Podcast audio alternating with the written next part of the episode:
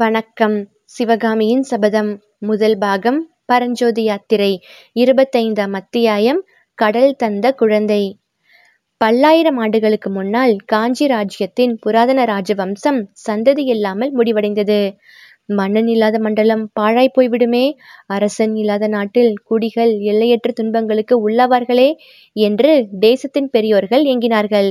அப்போது அருளாளரான ஒரு மகான் மக்களை பார்த்து, கவலை வேண்டாம், காஞ்சி ராஜ்யத்துக்கு ஒரு மன்னனை கடல் கொடுக்கும், இதை நான் கனவிலே கண்டேன் என்றார். அது முதல் அந்நாட்டில் கடற்கரையோரத்தில் காவல் போட்டு வைத்திருந்தார்கள். ஒரு நாள் கடற்கரையோரமாக கப்பல் ஒன்று வந்தது. அது எந்த நாட்டு கப்பலோ எங்கிருந்து வந்ததோ தெரியாது.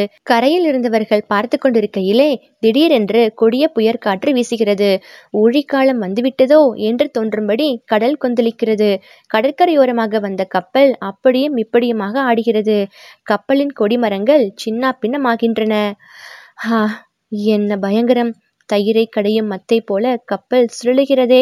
சுழன்று சுழன்று, அடடா, அதோ கவிழ்ந்து விட்டதே! புயற்காற்றின் கோரமான ஊளைச்சத்தத்துடன் கப்பலில் உள்ளோர் அழுக்குரலும் கலக்கின்றதே. கப்பல் கவிழ்ந்து கடலுக்குள் மூழ்கிற்றோ இல்லையோ, சொல்லி வைத்தாற்போல் காற்றும் நிற்கிறது. அதுவரை கரையிலே நின்று செயலற்று பார்த்து கொண்டிருந்தவர்கள் இப்போது பரபரப்பு அடைகிறார்கள். படகுகளும் கட்டுமரங்களும் கடலில் விரைவாக தள்ளப்படுகின்றன. கப்பலில் இருந்தவர் யாராவது தெய்வாதீனமாக உயிருடன் கடலில் மிதந்தால் அவர்களை காப்பாற்றி கரை சேர்ப்பதற்காக படகுகளும் கட்டுமரங்களும் விரைந்து செல்கின்றன. படகோட்டிகளும் மீன் பிடிக்கும் வலைஞர்களும் பாய்ந்து செல்கிறார்கள். அத்தனை படகோட்டிகளிலும் வலைஞர்களிலும் அதிர்ஷ்டசாலி ஒருவன் இருக்கிறான். அதிர்ஷ்டம் அவனை தேடிக்கொண்டு வருகிறது. ஆனால் அவனுக்கு மட்டும் வந்த அதிர்ஷ்டம் அல்ல, நாட்டுக்கே வந்த அதிர்ஷ்டம். நாட்டு மக்கள் செய்த நல்வினையினால் வந்த அதிர்ஷ்டம். நீலக்கடலின் அலைமேல் சூரியன் மிதக்கிறானா என்ன? இல்லை, சூரியன் இல்லை, சின்னஞ்சிறு குழந்தை. அது பலகையிலே சேர்த்து பீதாம்பரத்தினால் கட்டப்பட்டிருக்கிறது. அக்குழந்தையின் முகத்திலே அவ்வளவு பிரகாசம், அத்தனை தேஜஸ். ஆனால் குழந்தைக்கு உயிர் இருக்கிறதா? ஒருவேளை, ஆஹா, இருக்கிறது, உயிர் இருக்கிறது.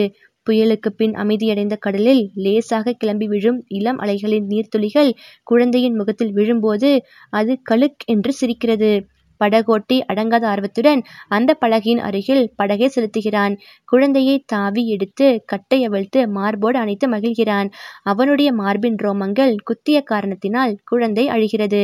படகோட்டி படகுக்குள்ளே பார்க்கிறான். அங்கே கப்பலில் இருந்து இறக்கும் பண்டங்களை கட்டுவதற்காக அவன் அன்று காலையில் கொண்டு வந்து போட்ட தொண்டை கொடிகள் கிடைக்கின்றன. அக்கொடிகளை இலைகளோடு ஒன்று சேர்த்து குவித்து படுக்கையாக அமைக்கிறான். கொடிகளின் நுனியிலிருந்து இளந்தளிர்களை பீத்து எடுத்து மேலே தூவி பரப்புகிறான்.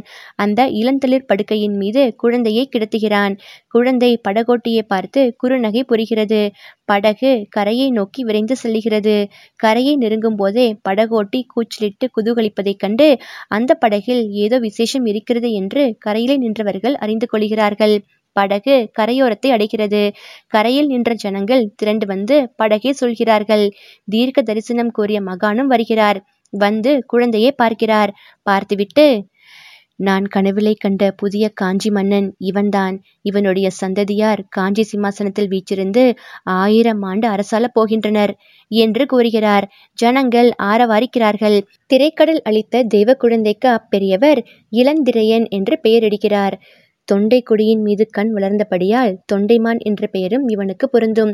இவனால் இனி காஞ்சி ராஜ்யத்துக்கு தொண்டை மண்டலம் என்ற பெயர் வழங்கும் என்னும் தீர்க்க தரிசனமும் அவர் அருள்வாக்கிலிருந்து வெளிவருகிறது. வடமொழி புலவர் ஒருவர் இளந்தளிர்களின் மீது கிடக்கும் குழந்தையை பார்த்துவிட்டு அதற்கு பல்லவராயன் என்று நாமகரணம் செய்கிறார்.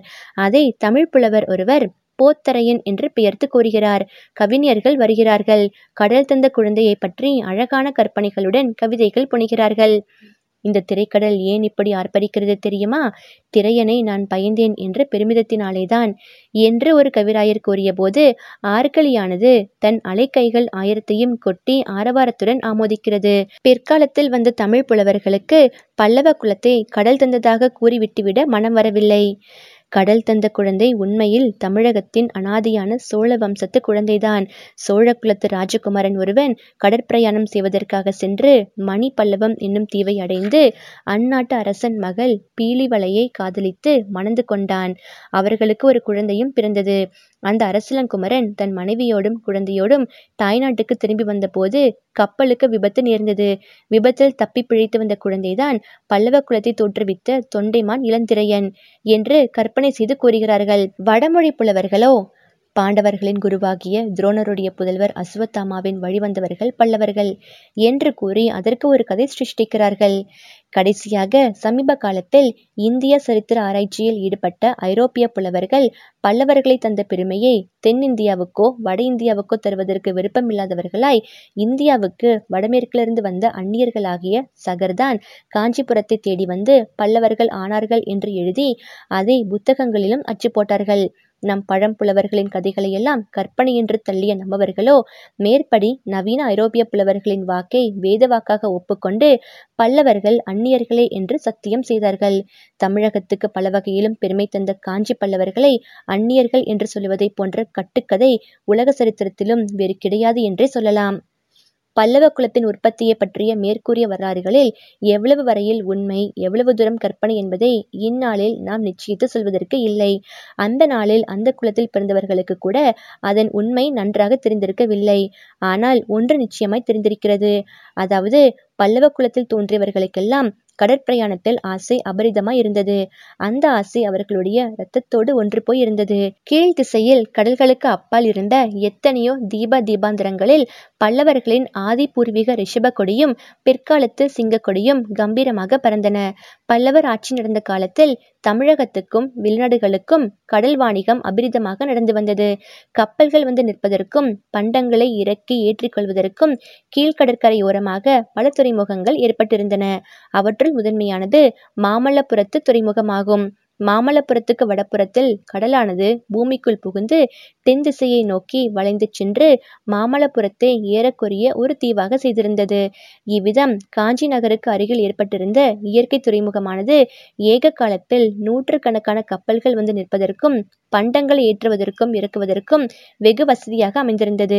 மகேந்திரர் காலத்துக்கு முன்னால் அத்துறைமுகத்தீவில் பெரும்பாலும் வர்த்தகர்களின் பண்டகசாலைகளும் சுங்க மண்டபங்களும் மட்டுமே இருந்தன. படகோட்டிகளும் மீன் வலைஞருந்தான் அங்கே அதிகமாக வாசம் செய்து வந்தார்கள். மகேந்திர பல்லவர் அங்கே பல அரசாங்க அதிகாரிகளையும் சிற்பிகளையும் குடியேற்றினார். அரச குடும்பத்தினர் தங்குவதற்கு அழகிய கடற்கரை அரண்மனையை கட்டி வைத்தார். அத்துறைமுகத்தில் சிற்பவேலை தொடங்குவதற்கு காரணமாயிருந்த தமது செல்வ புதல்வரின் பட்ட பெயரையும் அப்புதிய பட்டணத்துக்கு அளித்தார். முதன் முதலில் அத்துறைமுகத்தில் சிற்ப வேலைகள் தொடங்க வேண்டும் என்று தந்தையும் குமாரரும் சேர்ந்து எந்த இடத்தில் தீர்மானித்தார்களோ அதே இடத்தில் சென்ற அத்தியாயங்களில் கூறிய சம்பவங்கள் நடந்த தினத்துக்கு மறுநாள் பிற்பகலில் சக்கரவர்த்தியும் மாமல்லரும் நின்று கொண்டிருந்தார்கள்.